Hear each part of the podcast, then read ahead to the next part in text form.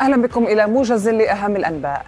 دعا وزير الأمن القومي الإسرائيلي تمار بن كفير لما وصفه بعودة سيادة إسرائيل على المسجد الأقصى. جاء ذلك خلال تقدمه أمس أكثر من ألفي مستوطن اقتحموا باحة المسجد.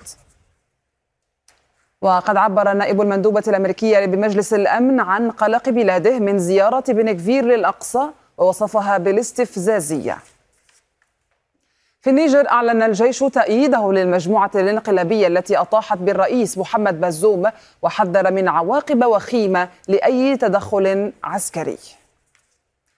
قالت وزيرة الخارجية الفرنسية إن محاولة الانقلاب في النيجر لم تبلغ منتهاها.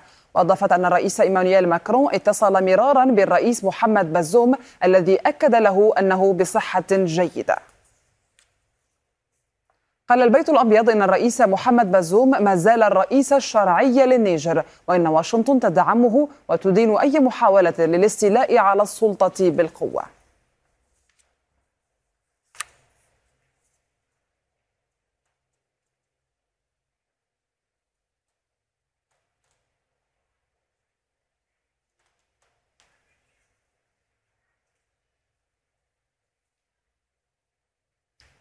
أكد الجيش السوداني رغبته في التوصل إلى اتفاق فاعل وعادل يوقف ما سماه العدائيات.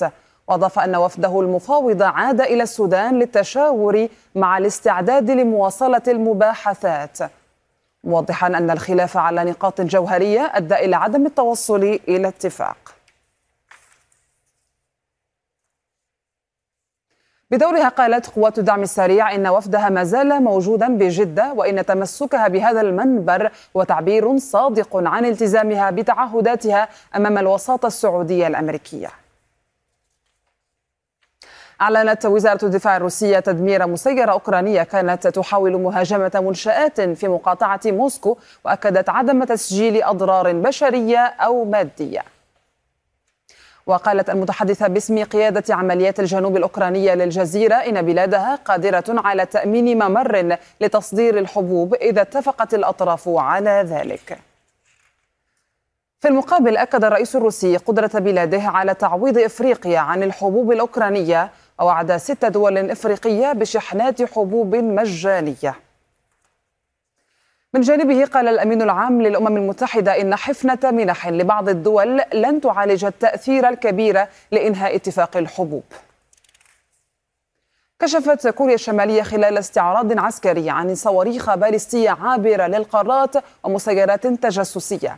وبحث الزعيم كوريا الشمالية مع وزير الدفاع الروسي الذي حضر الاحتفالات تعزيز التعاون الاستراتيجي والعسكري. ختام هذا الموجز شكرا لكم وإلى اللقاء.